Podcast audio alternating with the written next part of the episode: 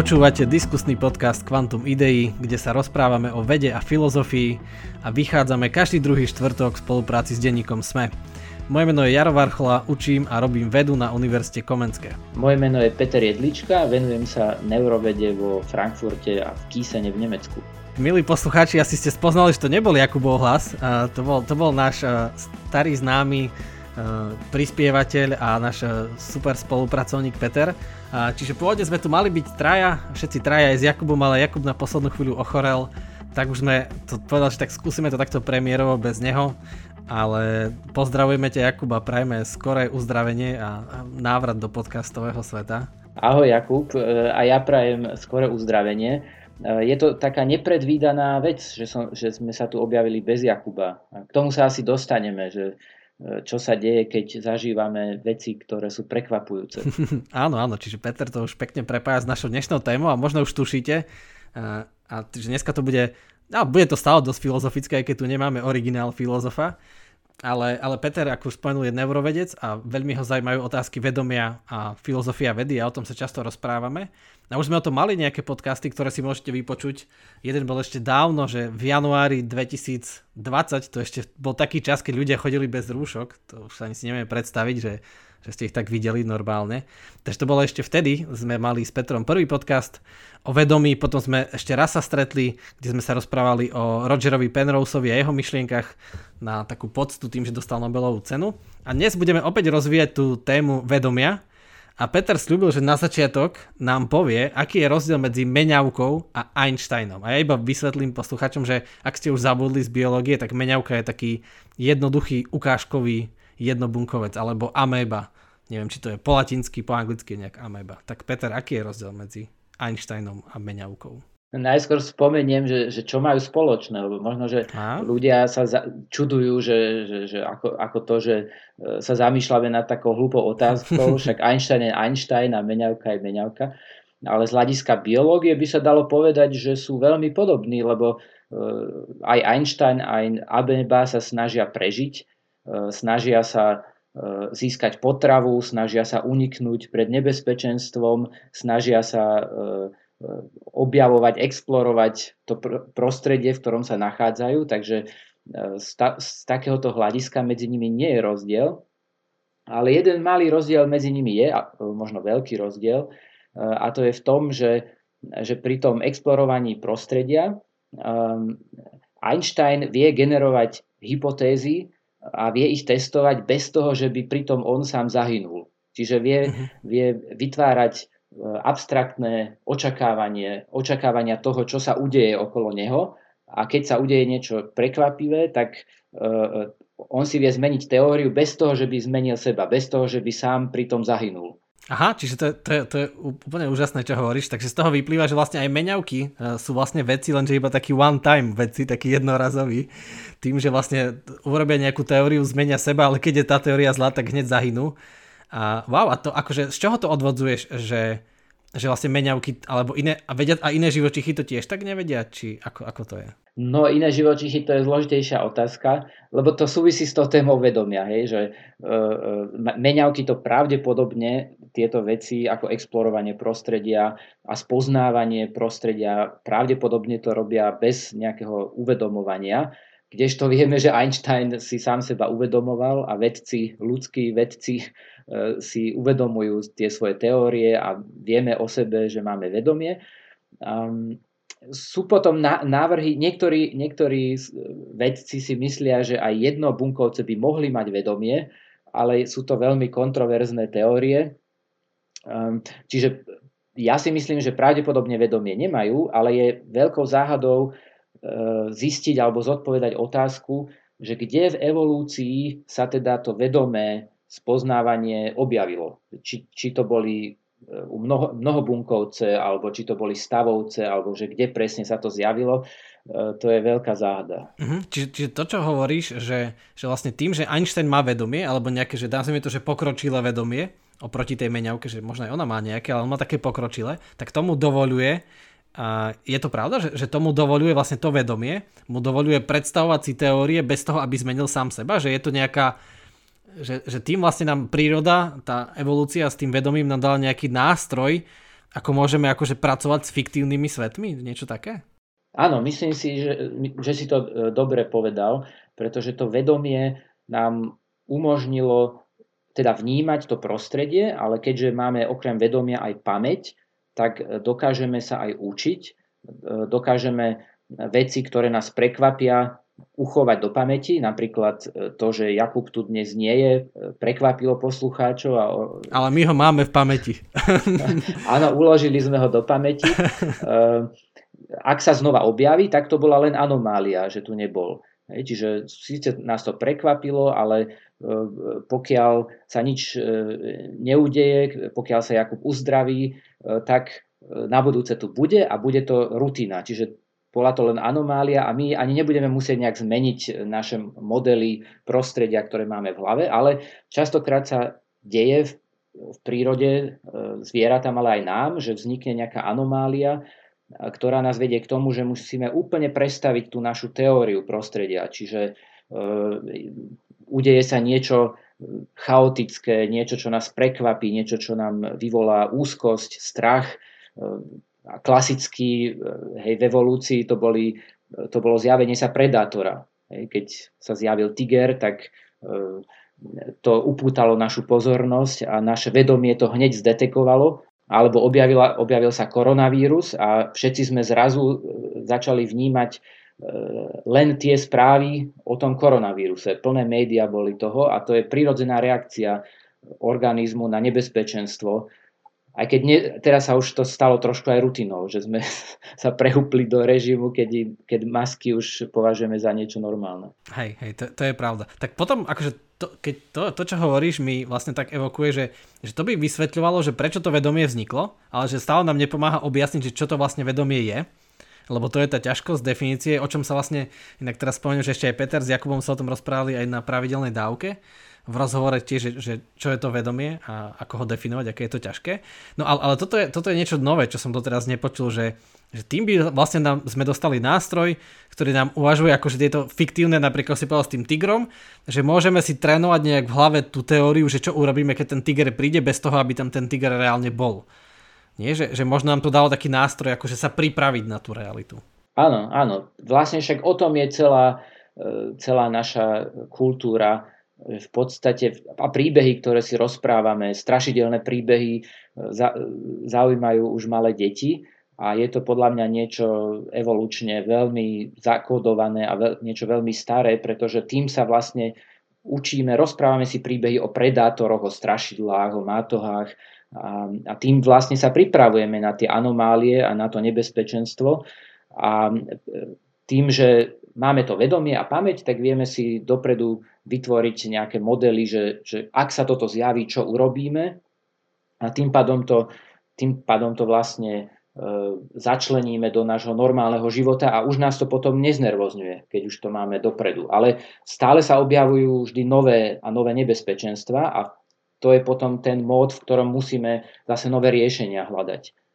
Uh-huh. Čiže dalo by sa povedať, že to je taký ultimátny, taký simulátor reality, že vedomie je taký, že nám vytvára simulácie, lenže v čom prichádza ten paradox, že ono nám nie iba vytvára simulácie, ale ono zároveň aj vníma tú realitu. Že to je také, že ono zároveň tú realitu simuluje, ale zároveň aj vníma a tým akože už náražam k tomu, čo sme sa s Petrom rozprávali ešte pred podcastom, že sme spomenuli na Jordana Petersona, ktorému teraz vychádza druhá kniha Beyond Order. Neviem, ako to presne do slovenčiny preložili, že či za poriadkom alebo nejak tak, to ešte neviem. Slovenské vydanie ešte nie je. Ale on má takú zaujímavú teóriu, akože jednak metafyzickú, že existuje chaos a poriadok, ale Peter má takú celkom inovatívnu myšlienku, že ako to prepojiť s tým, že máme dve hemisféry. Že teraz som ja povedal nejaký paradox, že my zároveň si musíme tú realitu simulovať, ale zároveň ju musíme vnímať. A takisto zase Peterson hovorí, že všetko je buď chaos, nejaká tá divoká potencialita, z ktorého môžem niečo vystavať a potom je nejaký poriadok, čiže nejaká predstava, ako to už usporiadať. A to je na tom zaujímavé, že Peter tak nám objasní tú myšlienku, že ako by to mohlo súvisieť s tým, že my máme dve hemisféry, že je to také, že prečo ten mozog nie je súvislý, ale že je rozdelený dosť tak akože, no ako je rozdelený? Ja neviem, že ako veľmi sú tie hemisféry rozdielne. To nie je moja myšlienka, to v podstate už aj Jordan Peterson napísal, alebo dá sa to pozrieť aj na jeho prednáškach na YouTube. Už on prepojil tieto myšlienky, myšlienku chaosu a poriadku. Chaos to by bol ten predátor, ten tiger, ktorý sa zjaví, to nebezpečenstvo, ten koronavírus a tak ďalej. Niečo nové, a nemusí to byť len niečo nebezpečné, môže to byť aj niečo sľubné. Čiže môže to vzbudiť náš hnev, frustráciu alebo aj nádej. Čiže je to nejaká anomália, niečo nové, to je ten chaos, a potom poriadok je teda tá rutina, to prostredie, ktoré poznáme, ktoré už sme vyexplorovali. Hej? No a on sám to zmapoval na určité mozgové štruktúry, čiže to nie je nová myšlienka. Ja môžem to možno updatenúť, potom neskôr môžem spomenúť nejaké novšie teórie, ktoré ale podľa mňa na to celkom dobre pasujú. Peterson to tiež zaujímavo prepojil, pretože on použil veľmi staré myšlienky ešte od ruských fyziológov. Asi všetci poznajú Pavlova a jeho psov a tú náuku o reflexoch. A potom následovníci Pavlova boli Sokolov, Luria, Vinegradová a oni objavili niečo také, čo vtedy sa nazývalo že orienting reflex. Možno to priložiť ako nejaký orientujúci reflex alebo orientujúca odpoveď. A to je vlastne tá reakcia na tú anomáliu, na to nebezpečenstvo. A to v podstate už u zvierat sa dá skúmať, že proste keď niečo nepredvídateľné, neočakávané sa stane, tak to okamžite pritiahne pozornosť zvieraťa a aj našu pozornosť. Keby teraz zrazu niečo sa stalo, napríklad v podcaste by sme počuli nejaké zvláštne zvuky, keby sa teraz tam Jakub predsa len objavil, tak by sme sa nad tým veľmi začudovali a začali by sme explorovať a skúmať, že prečo, čo sa to deje. Ale aby zase to tak evokuje, Jakub nemá žiadnu vážnu chorobu, že nemusíte sa o neho báť, lebo už tak to Peter naznačuje, ako keby sa nám zo záhrobia ozval, ale hej. Ale bolo by to prekvapivé, lebo my vidíme, že sme v tomto kole iba dvaja a teraz, že hej, že keby sa to zrazu ozval, tak nás to vystraší. No ale že tak ako hovoríš, že to ma teraz zaujalo, že taká podotázka, že majú aj psi dve hemisféry? Alebo je to niečo také, že ľudské? Nie, majú aj psi dve hemisféry, aj potkany. Čiže dve hemisféry majú aj zvieratá. A zaujímavé je, že teda Peterson to spojil poznatky o tom, že ľavá a pravá hemisféra, ľavá a pravá polovica mozgu nefungujú úplne rovnako. Existujú výskumy, ktoré hovoria, že tá ľavá hemisféra skôr by sa dalo povedať pracuje v tom režime toho poriadku, v tej rutine. Je racionálna, nie? Alebo niečo. Áno, je viac racionálna. Logická. Je tam uložený jazyk, je logická. To je tá normalita, kedy máme čas na drobné rozložiť tie problémy, o ktorých sa bavíme. A potom pravá hemisféra tá skôr reaguje na to nebezpečenstvo, skôr generuje negatívne emócie, aktivuje, môže inhibovať aj správanie. Keď stretneme predátora, tak niekedy zmrzneme a nechceme sa pohnúť ďalej. To aj u zvierat sa skúma ako tzv. freezing. A tiež viacej je prepojená potom so staršími oblastiami mozgu, ktoré generujú potom tie negatívne emócie. Ale zase netreba to príliš preháňať, že nie je to úplne tak, že by vľavo sa dialo, v ľavej hemisfére dialo úplne niečo iné, jak v pravej.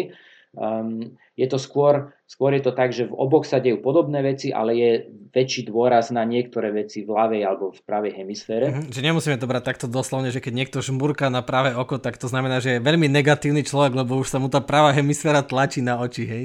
Že mu to tak akože pokrivkáva to oko, že takto doslovne sa to neberie, hej. Ale môže, môže to tak byť, že niektorí ľudia majú že výrazne jednu funkčnejšiu hemisféru ako druhú?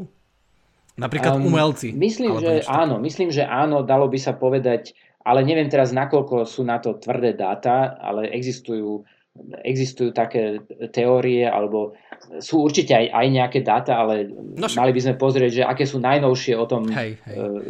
Poznatky, ale dalo by sa povedať, že umelci skôr fungujú s tou pravou hemisférou a vedci skôr s tou ľavou hemisférou. Hej, že v tej pravej je skôr tá intuícia, skôr je to nejaká, keď sa hľadá riešenie, skôr je to holistické myslenie alebo heuristické, hej, že chceme jednak celok vnímame a snažíme sa nájsť nejaké riešenie na tú anomáliu, ktorá sa zjavila, pretože ešte nemáme žiadne riešenia, lebo je to niečo nové. Uh-huh. Čiže nemôžeme zasiahnuť našou ľavou hemisférou do pamäti a vyhľadať tam, že aha, veď toto sme už si uložili, použijem poznatky z pamäti.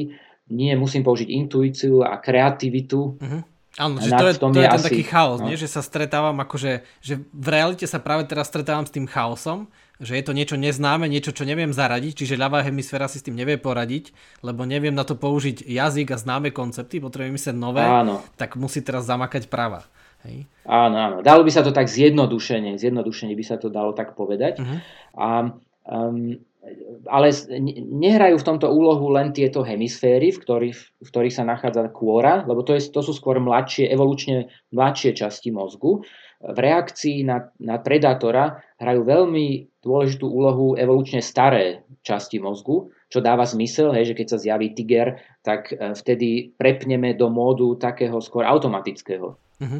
Hej, a tam dôležitú úlohu hrajú štruktúry ako je hypokampus a amygdala. Amygdala, to je taká štruktúra tvaru mandle, ktorá sa nachádza v spánkovom laloku pred hypokampom a hypokampus, ten sa tiež nachádza v spánkovom laloku.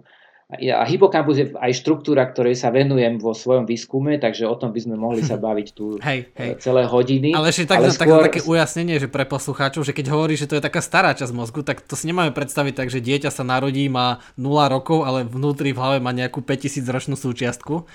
Že to skôr znamená čo? Že sa nemení? Že napríklad, že sa už 100 generácií, že takmer nemení tá amygdala? Že u všetkých je strašne podobná? Alebo čo to znamená, že je to stará časť mozgu? Lebo však, vieš, keď niekto má 30 rokov... Že je to evolučne stará časť mozgu, že sa to objavilo v evolúcii, a teraz neviem presne, že koľko miliónov rokov, ale je to prítomné už u nižších živočíchov, čiže v tomto zmysle. Ale že znamená to aj to, že sa nemení? Napríklad, že ľudia pred 3000 rokmi mali veľmi podobnú amygdalu ako my teraz? No, áno, to by sa dalo povedať, hej, že tie staré štruktúry sú veľmi podobné aj u zvierat. Hej. Že updaty vychádzajú veľmi, veľmi zriedkavo na tie amygdaly. Áno, však v podstate v evolúcii u človeka už nedošlo až k takým veľkým zmenám. Tam sa hlavne sa zmnožila mozgová kôra, to je tá mladšia časť mozgu, a hlavne kôra prefrontálna. A to je vlastne v tých častiach mozgu, tam by sa dalo asi lokalizovať to vedomie, to vyššie vedomie, ktoré vie robiť sebareflexiu a vie teda aj tie vedecké teórie generovať. Čiže tam je uložený ten Einstein, ale aj napríklad Meňavka, tá nemá ani hypokampus, takže tá je ešte evolučne, ešte staršia. No a teraz mám takú ľahkú otázku, Peter, pre ťa veľmi ľahkú, že či máme tie dve hemisféry preto, že svet sa skladá z chaosu a z poriadku, alebo tým, že máme dve hemisféry, tak preto vo svete všetko vidíme ako chaos a poriadok, lebo máme vlastne v hlave namontovaný dvojitý systém rozmýšľania. Ja viem, ľahká otázka, ale čo bolo skôr? Tak myslím, že skôr bolo to prostredie, ktoré generuje nové veci a my sme sa na to adaptovali, čiže evolučne sa vyvíjali stále komplexnejšie štruktúry na spoznávanie toho komplexného prostredia. Čiže tá Meňavka už tiež vie robiť dosť komplexné veci, ale predsa len je menej komplexná ako Einstein. Čiže by som povedal... No ale vieš, potom z toho vyplýva to, čo hovoríš, tak potom z toho, čo vlastne tu uvažujeme, z toho potom vyplýva, že Peterson má v niečom pravdu a teda v svete je nejak akože prítomný ten chaos a poriadok, že tam musí byť prítomný, lebo však sa nám vyvinul taký mozog, áno, ako si povedal, áno. Tak aj psom, aj iným živočíchom, že sa im rozdelili hemisféry, že, lebo svet je taký, tak je nutné uvažovať akože dvojako. Áno, áno, to s tým by som súhlasil, že svet by sa dalo povedať, je objektívne, obsahuje chaos a poriadok, aspoň s hľadom teda na živočíchy, pretože všetky živé organizmy sú v neustálom boji o prežitie a v neustálom, teda neustále stoja pred tou výzvou spoznávať to nebezpečenstvo a vyhnúť sa mu. Čiže v tomto zmysle je to naozaj v tom prostredí už prítomné a je to zaujímavá téma, pretože naozaj sa to zrkadlí aj v tom mozgu. Existujú teórie v neurovede, že mozog funguje v režime, po anglicky sa to volá, že criticality. Neviem, jak by som to preložil, kritikalita. A to je taký režim, ktorý je nie je ani poriadok, ani úplný chaos, ale niečo medzi tým. A asi to poznáš z fyziky, tam sú tiež systémy, ktoré sa nachádzajú na, jak by sme to preložili, ten edge of chaos, že sú na hrane toho chaosu, že nie sú ani úplne nudné, ani úplne... Také tvorivé napätie, akože môžeme to takto veľmi zjednodušiť. Áno, áno. Že je to stále v tom napätí. Hej, a zdá vlastne sa... Mne to pripomínalo veľmi tú kozmologickú teóriu, že keď vlastne robia výpočty, že či sa vesmír skončí, akože či sa naspäť zrúti do seba, alebo sa bude do nekonečna rozpínať, tak zistiu, že to je veľmi, veľmi na hrane, že všetky ukazovatele sú úplne, že tesne zatiaľ vyťazí, že asi sa bude do nekonečna rozpínať. Že presne to je takéto, že nevieme, že to je to presne, že možno, že na tá kritikalita. Ale možno celý vesmír je tak nastavený, hej. To už je také, ako povedal Roger Penrose, že vlastne to vedomie je vo vesmíre kľúčové. Mm-hmm. Ale hej, je to také veľmi, veľmi ezoterická úvaha na vedu. Ale toto je úplne...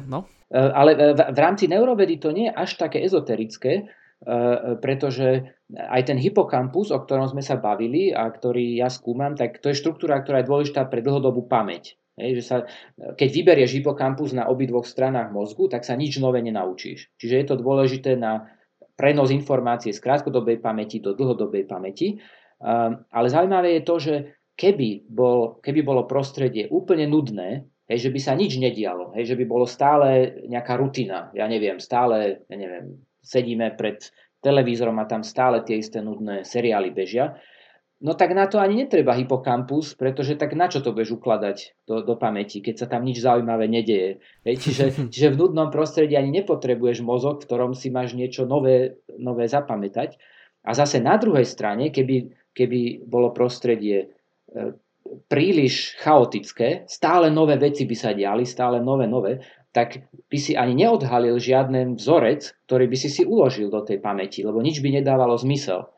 Takže aj z evolučného hľadiska dáva zmysel, že mozog sa vyvinul tak, že vníma to prostredie, ktoré je na hranici medzi poriadkom a chaosom. To je úplne úžasné, čiže taká praktická rada pre vás poslucháči, že keď budete pozerať seriály, vyberte si hypokampus a potom, keď sa budete učiť na skúšky, naspäť nasadiť, medzi tým ho nejak, alebo keby boli nejaké drogy iba, že na posilnenie hypokampu, že keď už sa hovorí, že bez toho sa nič nové nenaučíme, tak to by asi privítali študenti, keby boli nejaké stimulanty hypokampu. A možno také budú, nie? Také nejaké masky, ktoré nejaké to transkraniálne magnetické pole, ktoré bude stimulovať práve nejaký hypokampus, aj bol v top kondícii. No možno v budúcnosti, hej, možno Elon Musk možno už na tom pracuje. On už isto má. Ale možno už aj má, hej. Možno ja za to je taký úspešný.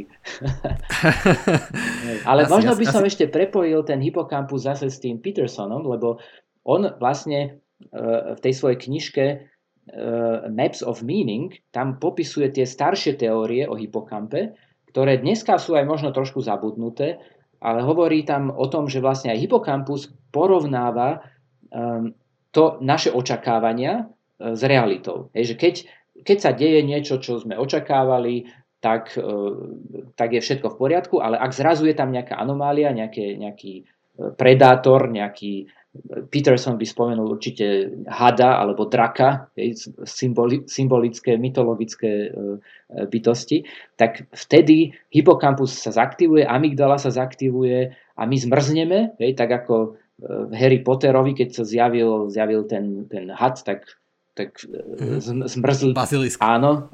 Čiže vzniknú negatívne emócie, strach, úzkosť, a zaktivuje sa potom explorovanie. Hej, že ten hrdina, ktorý neutečie pred tým chaosom, tak sa mu vystaví a exploruje, že ako by mohol nové riešenie nájsť v tej nebezpečnej situácii.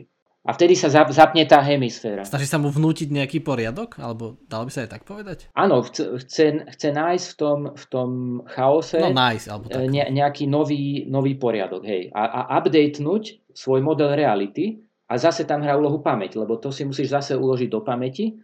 Čiže tam tiež hrá hypokampus dôležitú úlohu. Áno, čiže toto je akože veľmi super evolučné vysvetlenie, že také až metafyzické sme došli až k mozgu, že prečo sú teda dve hemisféry. A teda hypokampus ešte ma pooprav, že dve hemisféry sú preto, lebo vlastne život živých bytostí je vždycky taký, že on the edge, je taký na hrane a je to vždycky medzi chaosom a poriadkom, a zase hypokampus, pretože potrebujeme pamäť, aby sme sa učili a tým pádom vieme lepšie zvládať hraničné situácie, lebo sa nám to ukladá. Hej? Čiže to je taká odpoveď. Áno, dalo by sa to tak povedať. No a toto sú staré myšlienky, hovorím, že Peterson tam cituje ešte starých ruských fyziológov, ktorí ale boli veľmi, veľmi múdri. No a existujú novšie teórie, ktoré tiež idú týmto smerom. Napríklad je to tzv.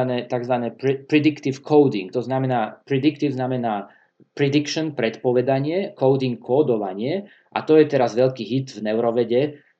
Napríklad Carl Friston, to je jeden neurovedec z Londýna, tak tento to veľmi, veľmi šíri, túto teóriu, a patrí, myslím, že k najcitovanejším neurovedcom súčasnosti. Carl Friston. No a on vytvoril aj matematické modely tohoto tzv. Prediktívneho kódovania. Znie to zložito, ale mne sa zdá, že je to veľmi podobné tým myšlienkam tých starých ruských fyziológov, alebo aj tým myšlienkam, ktoré Peterson opisuje v tej svojej knihe Maps of Meaning, ktorá je dosť stará, lebo tá vyšla v roku 1999, takže z hľadiska neurovedeckého je to stará kniha. No a toto predictive coding hovorí, že vlastne náš mozog nevníma realitu pasívne, ale snaží sa predpovedať, že čo sa stane. Hej. Čiže nie je to tak, ako kedysi si mysleli, že sme nejaká tabula ráza, nejaká nepopísaná tabula, a teraz vidíme niečo a tam sa nám to zapíše. Nie, náš mozog stále je aktívny a snaží sa predpovedať, čo uvidíme. Či uvidíme predátora, alebo či sme v bezpečí. A keď zrazu je tam ten predátor, tak nastáva mismatch, lebo nás prekvapí. Čiže tá naše očakávanie je v nepomere s tým, čo sa stalo, a to zaktivuje potom tie staré štruktúry mozgu, hypokampus hlási je mismatch a zaktivuje sa amygdala a úzkosť a začína tá explorácia a tak ďalej. Čiže mne to celkom sedí na tieto až mytologické myšlienky. No a týmto sa to ešte znova komplikuje, to vedomie, že sme povedali, že jednak to vedomie tú realitu vie simulovať dopredu, jednak ju vie vnímať, jednak ju cez to vedomie to vnímame tú realitu, ale teraz keď ten predictive coding, že to je niečo, že vlastne ten mozog nám aj vnúcuje tú realitu. Že my ju nevnímame tú, aká tá realita je, ale zároveň vnímame takú, ako nám mozog vytvorí, nie? Ja som to spomínal asi 3-4 podcasty dozadu, že vlastne ten výskum, že keď letí tenisová loptička pri rýchlom podaní, tak vlastne v momente, keď ju on udiera, tak on ju vidí a ona je ešte 5 metrov od neho, lebo to trvá nejaký čas, kým to mozog spracuje. Ale nám sa zdá, že nás to mozog oklame v tom, že nám sa zdá, že my ju vidíme, ako príde až po moju raketu, ale to nie je možné, lebo jednoducho mozog potrebuje nejaký čas, ale my si jednoducho mozog tú realitu dotvorí. Jednoducho nám ju dotvorí s tým, že loptička pôjde, hej? A to krásne ukazuje, že loptička letí oveľa rýchlejšie ako mucha, ale oveľa častejšie ju trafíme, lebo muchu si náš mozog dotvára, lenže tá mucha sa rozhodne medzi tým inak, a tým, že lieta chaoticky, to je taký ten, programátori poznajú, že opilecká chôdza, hej, že chodí všelijako, tak tým pádom ju netrafíme, aj keď je oveľa pomalšia. Že to je také zvláštne, že ako z toho výskyt ten mozog nás ešte aj klame, že, lebo ako si to povedal s tým predátorom, nie? Že my sme v lese v noci a teraz niečo začujeme a máme pocit, že na pol sekundy už tam vidíme toho tigra. Áno. Alebo nejakého človeka generuje, z háku. Už práva hemisféra už generuje tie strašidlá, už generuje hypotézy o tom, nové hypotézy o tom, že čo sa deje. A áno, myslím, že aj na tenisovú loptičku celkom sedí to predictive coding. A možno, že treba hrať tak, ako lieta tá mucha, že treba zvýšiť, keď chceš vyhrať, možno musíš zvýšiť náhodnosť. No to je ťažké. Hej, ale niekedy to funguje. Veď to tak ukazuje, nie? Že keď niekedy ten tenista trafí rámom alebo niečo také, tak je to najťažšie pre toho supera chytiť. Áno. Lebo je to nepredpovedateľné. Lebo zrazu... Áno, nepredpovedateľné. Áno, lebo sa to zrazu oplatí inak a ten mozog nevie, čo má robiť zrazu, hej? Že to máš pravdu. Je to ťažké akože chcenie robiť, ale dá sa to, že využíva sa to skôr pri iných veciach možno. Že napríklad pri bojových umeniach nevieme o tom veľa, ale možno, že niekto urobí taký zdanlivo, že taký, že šupácky pohyb, že taký, že amatérsky, ale zaskočí to toho profesionála, lebo nevie to predvídať.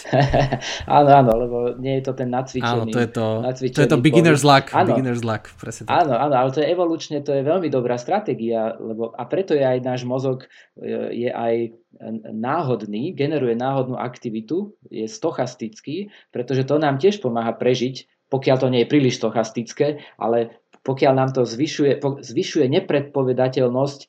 Lebo ten predátor sa snaží predpovedať, ako sa my správame. A pokiaľ my nejakým generátorom náhodných čísel v mozgu vygenerujeme náhodné pohyby a zmetieme ho, tak môžeme prežiť. Alebo dokonca sa môžeme stať predsedom parlamentu. To bol tiež jeden taký stochastický predseda parlamentu, ktorý tiež tak náhodne formuloval slova. Čiže... Ale to už by som videl skôr, to už je príliš veľa chaosu. To, neviem, či to je dobré pre prežitie. Asi no to nie. Naše prežitie nie. Ne? Pre prežitie nášho národa. Ale dobre, to bola iba taká, musel som si kopnúť, lebo to sa tak hodilo. Ale ešte, keď ešte máme čas otvoriť jednu takú veľkú tému, okrem týchto hemisfér, že tá ťažkosť uchopiť to vedomie, že o čom sme teraz rozprávali a ten predictive coding s tým tak sedí, že tým, že vedomie nám ponúka tie koncepty, tak zároveň nám bráni pochopiť samotné vedomie. Že o tom je ten známy článok toho Thomasa Nagela, že aké je to byť netopierom. Že ja neviem predstaviť si, aké je to byť netopierom, lebo vždy, keď si predstavím, aké je to byť netopierom, tak vnúcujem mu svoje koncepty. Čiže ja nevnímam už toho netopiera ako netopiera, ale vnúcujem, že ja som ten netopier a už tam dávam tie svoje nálepky, že budúcnosť, prítomnosť, svoje túžby. Že predstavte si ako v Avatari, film Avatar, aj my ste ho minule spomínali v podcaste, ale tam spomeniem inú časť neho, že tam si dali tú masku. A on sa dokázal akože ovládať toho modrého mimozemšťana tým, že ho ovládal cez svoj mozog. A teraz si predstavme, že by sme si my dali a teraz by sme mohli ovládať nejakého netopiera. Že zrazu by sme sa ocitli, by sme videli, že sme netopiera, sme v nejakej jaskyni a teraz ideme vylietať. Hej? No ale my by sme nevedeli stále, ani keby sme tam boli, že aké je to byť tým netopierom, lebo by sme tam dávali to svoje, tie naše túžby a našu radosť toho lietania, ale by sme nevedeli nič o tom, aké je to byť netopierom, iba aké je to byť ja, by som bol iba ja v netopierej koži. Hej, že to je taká tá možno to ty lepšie vysvetlíš, Peter, tá takzvaná, že samovzťažnosť vedomia s tým nejak súvisí, že my sme vlastne, vedomie nám to komplikuje pochopiť iné vedomie alebo vedomie samotné zadefinovať, lebo my sme ako keby divákom a hercom zároveň a tým je to také, že nevieme sa od toho už odosobniť, že vedomie nie je niečo ako prázdne javisko, ale vedomie je skôr nejaký proces, kde my zároveň hráme a pozeráme sa a tým pádom nevieme. Bez toho, že my sa hráme a pozeráme, nevieme vlastne, čo je vedomie a tým potom nemôžeme to dať iným. Áno, vnímame iba naše vedomie. Nemôžeme vnímať vedomie netopiera, lebo nevieme sa premiesniť do jeho kože a nevieme ani, aké je to byť amébou. Nevieme, aké je to byť netopierom. Ani aké je to byť Einsteinom vlastne nevieme. Nevieme to úplne, ale trošičku vieme, lebo bol človek, takže vieme sa v tomto zmysle sa vieme vcítiť do vedomia iných, tak aj cez empatiu a máme teóriu mysle, čiže v tom zmysle, hej, ale do netopiera veľmi ťažko. Ale aj do Einsteina, že nevieme, aké je to byť taký geniálny ako Einstein. Akože jasné, že oveľa bližšie, pretože máme kopu podobností, ale takže ľahšie sa to sotožníme aj my s Einsteinom, nie pretože sme až takí dobrí, ale že sme vedci a že poznáme jeho teórie. Áno, áno. Ako s niekým, kto žije, neviem, že v džungli a má viac rokov a je možno žena k tomu ešte a má iné skúsenosti, že je iný ako my, čiže ťažšie sa s tým stotožníme, čiže skôr vieme pochopiť Einsteina, ale stále ho nevieme pochopiť a netopiera ešte menej, lebo on má ešte tú echolokáciu. No, čiže vlastne to je také na tom vedomí zvláštne, že my teraz sa o to snažíme a je to veľká téma práve kvôli umelej inteligencii, ale najprv, aby sme ho vedeli vytvoriť, potrebujeme ho zadefinovať. Ale my ho nevieme zadefinovať, lebo ako sme povedali, už 3 funkcie nám robí vedomie s realitou, nám ju simuluje, jednak nám ju vytvára na základe vlastných predikcií a jednak ju vníma a zároveň je to taký, že je to proces a my nevieme sa od toho odosobniť a zadefinovať, že... Áno, áno. Je to problém, pretože je to aj veľmi ťažké objektívne merať to vedomie, pretože vieme iba introspekciou, že sa pozrieme do seba, vieme, že teraz som si vedomý tohoto alebo niečo iného a v psychologickom experimente to vieme povedať tomu experimentátorovi, čiže on si z toho môže nejaké dáta zobrať, ale ako merať vedomie u netopiera, to je veľmi ťažké, možno u opíc, U primátov sa to zdá do istej miery. A to je veľká otázka, že ako merať vedomie. No lebo oni stále môžu byť ešte, že filozofický zombie takzvaný. Že napríklad, keď si predstavíme to Frankensteinovo monštrum, že Frankenstein pospájal kúsky človeka. Hej, to je niečo, čo sa my teraz snažíme len inak, že pozrieme sa na mozog, ako tam behajú tie signály a postavíme počítač, kde takisto behajú signály.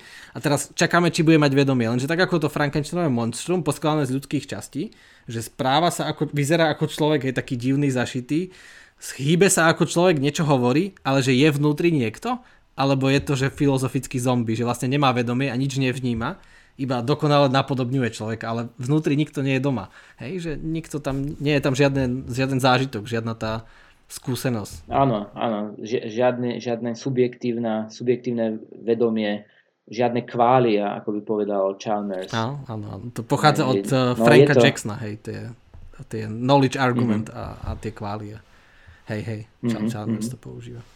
Áno, ono je to presne ako hovoríš, lebo aj keď sme sa bavili o tých veciach ako detekcia niečoho nového, detekcia predátora, tak samozrejme to vedia aj zvieratá a je ťažké povedať, že nakoľko je to vedomé. Asi, o tom som sa bavil aj s Jakubom, že asi to vyššie vedomie, to sebareflexívne vedomie je možné, že je iba u človeka. Hej? Že napríklad, keď sa zjaví predátor, tak opice vedia signalizovať, že teda je na blízku predátor a rozprchnú sa, ale asi nevedia reportovať alebo povedať, že dávajte si pozor, lebo pred týždňom tuto bol predátor a stretli sme ho a nevedia povedať tento príbeh. Pravdepodobne. A to je tzv. Epizodická pamäť, lebo epizóda, teda nejaké príbehy, a to už je začiatok toho generovania príbehov, čo pravdepodobne robí hlavne tá pravá hemisféra. A to je možno, že to dokážeme iba my ľudia. Aj keď potkany majú pamäť, majú hypokampus, ale nakoľko je to naozaj vedomá pamäť, tzv. Explicitná pamäť, ktorú vieš uchytiť jazykovo, tak to je veľmi ťažké povedať, pretože potkany nemajú jazyk. Čiže to je také, to zase sedí k tomu javisku a k divadlu, že vlastne tým, že to vieme dávať do príbehov, tú realitu, tú, čo sa stala, hej, tú minulosť vieme dať do príbehov, tak je to také, že ako tie scenáre sa nám odohrávajú, že tak ako hovorí, že my si to vieme dať do jazyku a vieme sa na to rozpamätať. Lebo vieme si znova akože vybaviť, hej, že ležíme v posteli a teraz si vieme vybaviť situácie, že na to javisko opäť umiestnime ten scenár a opäť sa tam odohráva ten príbeh. Áno. A my dokonca môžeme nič nerobiť, ale tým, že vieme si tú realitu simulovať, tak sa môžeme učiť, že môžeme reflektovať, ako sme sa mali zachovať, že ako sme sa zachovali, čo sa tam vlastne udialo. A ja sa vlastne môžem učiť aj na tom, čo sa už stalo, lebo môžem znova rozbaľovať. Aj. Akože samozrejme tá pamäť nie je dokonalá, asi to skresľuje. Áno, presne. Ale zároveň, že viem si znova na to javisko umiestniť a viem si to tam umiestniť, tie spomienky. Ale teraz taká znova ľahká otázka, že ale to vedomie, tak to je to javisko alebo ten proces? Že keby sme prestali na všetko myslieť, tak je tam ešte vedomie, že vieš, že či vedomie je niečo, nejaký priestor, do ktorého prichádzajú myšlienky, jazyk, a je niečím vyplnený, nejakým dejom, scenárom, alebo že vedomie je akože to javisko, to ničím, ktoré to pozoruje, alebo či vedomie je skôr ten proces samotný, že to aktívne. A tým pádom, keď tam nič nedeje, tak my nemáme vedomie. Že vie niečo k tomu, akože neuroveda a pokusy, alebo iba čo si ty myslíš? Neviem, či to je ľahká otázka. Tak možno so spánkom, vieš, aké sú rôzne stupne vedomia a myslím, že existuje jeden filozof, v Mainci, volá sa Thomas Metzinger, je dosť známy v Nemecku a on skúma vedomie, aj keď on akože má také zvláštne filozofické názory, si ja myslím, lebo tvrdí, že ja je ilúzia, čiže do istej miery akoby popiera to samoreflexívne ja, ale on napríklad hovoril, že najlepšie vedomie skúmať skôr v takých stavoch, to by sedelo k tomu, čo ty si povedal, že skôr v takých stavoch, v ktorých nemáme to vedomie zaplnené obsahom. Ja neviem, môže sa dať zavrieť do nejakého bazéna, kde odizoluješ si senzorické vnemy že necítiš gravitáciu, necítiš teplo a to ti môže spustiť nejaké zvláštne stavy vedomia, ktoré sú akoby odpojené od tých vstupných vnemov. A on teda tvrdí, že možno tieto stavy vedomia sú najlepšie na pochopenie vedomia. A akože, a ako to tam vyzerá, že vtedy, keď na nič nemyslíme, tak je tam vedomie? Že keď to porovnáme, neviem, že urobíme, že keď sa nám nič nesníva a nasnímame, vieš, mapu mozgu, neurónovú aktivitu počas spánku, že keď akože vedomie je vypnuté a potom to porovnáme s tým, keď tam nie sú senzorické vnemy, ale my sme akože bdieme, tak tam by to malo vidieť, či sa to prekrýva alebo nie, nie? Že takto by som ja staval ten pokus. Ešte neviem, na sebe som to neskúšal. Tak, nemáte taký bazén vo Frankfurte? Neviem, aké sú v tomto poznatky. Museli sme si prečítať reporty ľudí, ktorí toto zažili a že čo vnímali a kedy. A je to zaujímavá téma. Ja zase mám takú takú urážlivú politickú poznámku, že v jednej politickej strane sa im darí rozmýšľať aj bez bazénu, no takže niekedy na to netreba ani bazén, aby si vypol všetky myšlienky. A to zase takéto hlúpe poznámky. Ale zdá sa, že vypnúť myšlienky je pre niektorých ľudí ľahšie ako pre iných. Ale ešte jednu vec by som spomenul, keď teda updateujeme tie neurovedecké teórie, ktoré sedia k tým myšlienkám toho Jordana Petersona. Spomenuli sme ten predictive coding, prediktívne kódovanie. A teraz je zaujímavé, je to úplne nová vec. Vyšli publikácie 2020, jeden neurovedec z Berlína, volá sa Matthew Larkum, tak on toto skúmal, ale na úrovni jednotlivých buniek, že merali aktivitu v bunkách v kôre, v mozgovej kôre. Tam je 6 vrstiev, kôra má 6 vrstiev a v 5. vrstve sú veľké tzv. Pyramidálne bunky a on tvrdí, že tieto bunky, tieto pyramidálne neuróny vyzerajú, ich telo bunky vyzerá ako taká pyramída, preto sa volajú pyramidálne. Takže oni vlastne robia to, že vznikne ten vedomý vnem. A súvisí to aj s tým prediktívnym kódovaním, pretože tento Larkum má takú teóriu, že teda tie bunky dostávajú senzorické vnemy zo senzorických oblastí, môže to byť aj z inej oblasti kôry, a dostávajú teda tie senzorické vnemy a tiež dostávajú feedback od iných oblastí v kôre a to by boli tie očakávania. Že tie bunky ako keby počítajú očakávania a porovnávajú to s tým, čo sa naozaj deje, s tým vnemom. A keď zdetekujú, že naozaj že je tam tiger, tak vtedy vznikne tam špeciálna aktivita v tých bunkách, ktorú Matthew Larkum nameral. Čiže tieto teórie sa dnes dajú dokonca dať až do molekulárnych detailov, pretože vieme, aké signály tam vznikajú, špeciálne elektrické signály, tzv. Kalciové spajky. No a on teraz tvrdí, a mne sa to zdá veľmi zaujímavé, ale samozrejme je to zatiaľ hypotéza, že on našiel bunkový základ toho vedomia a tiež to spojil s tými známymi teóriami vedomia. Aj ty poznáš tú teóriu Tononiho, tú IIT, Integrated Information Theory. To je jedna, tá populárna teória vedomia, a ešte je iná, ktorá súvisí s tým, čo si hovoril s tým javiskom, a to je tzv.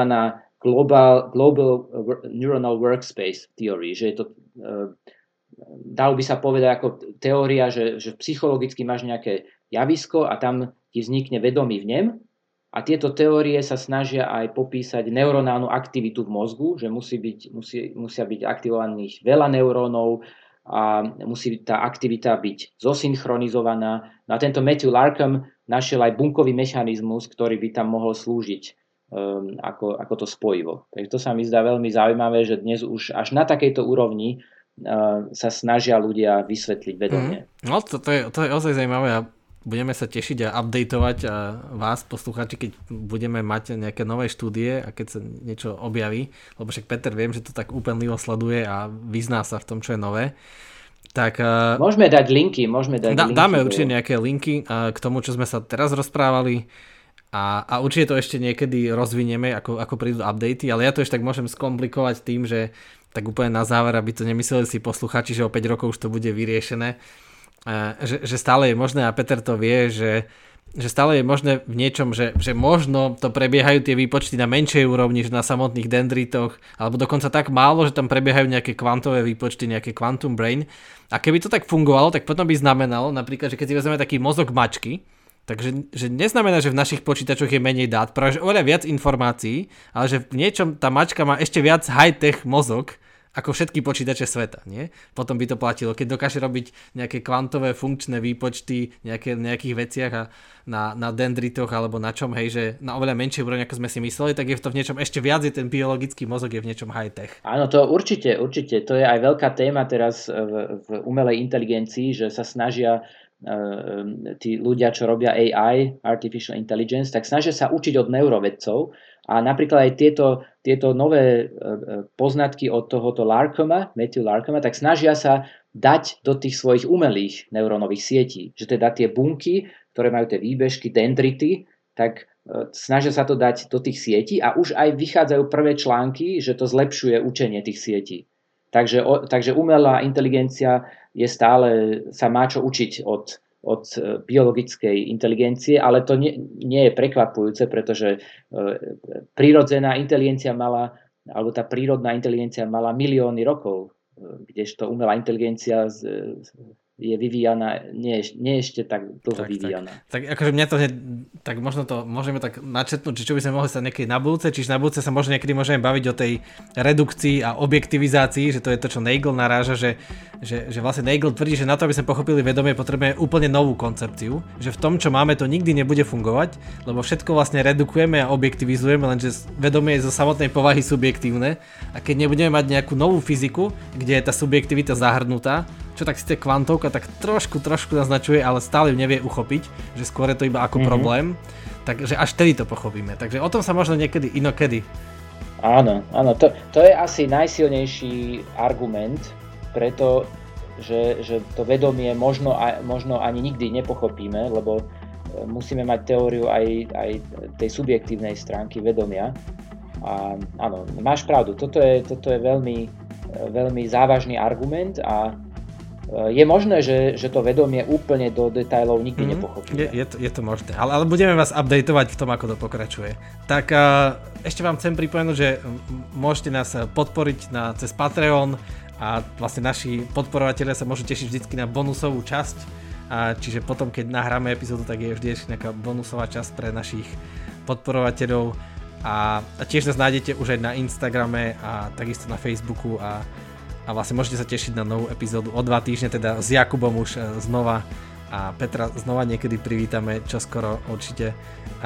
Takže vďaka Peter, že sme mohli takto diskutovať, že sme nejak vykryli tú Jakubovú neprítomnosť dokopy sme ho snáď trošku nahradili. Tak aspoň na 30%. Nie, Jakub je nenahraditeľný. Áno, to je tá unikátnosť jeho vedomia. Jeho vedomie sa nedá nahradiť, jeho zážitky, Jakubové zážitky pozná len Jakub a nedajú sa zreprodukovať. Hej. Dobre, tak veľká vďaka, že ste nás počúvali a tešíme sa na vás na budúce. Majte sa. Ahojte.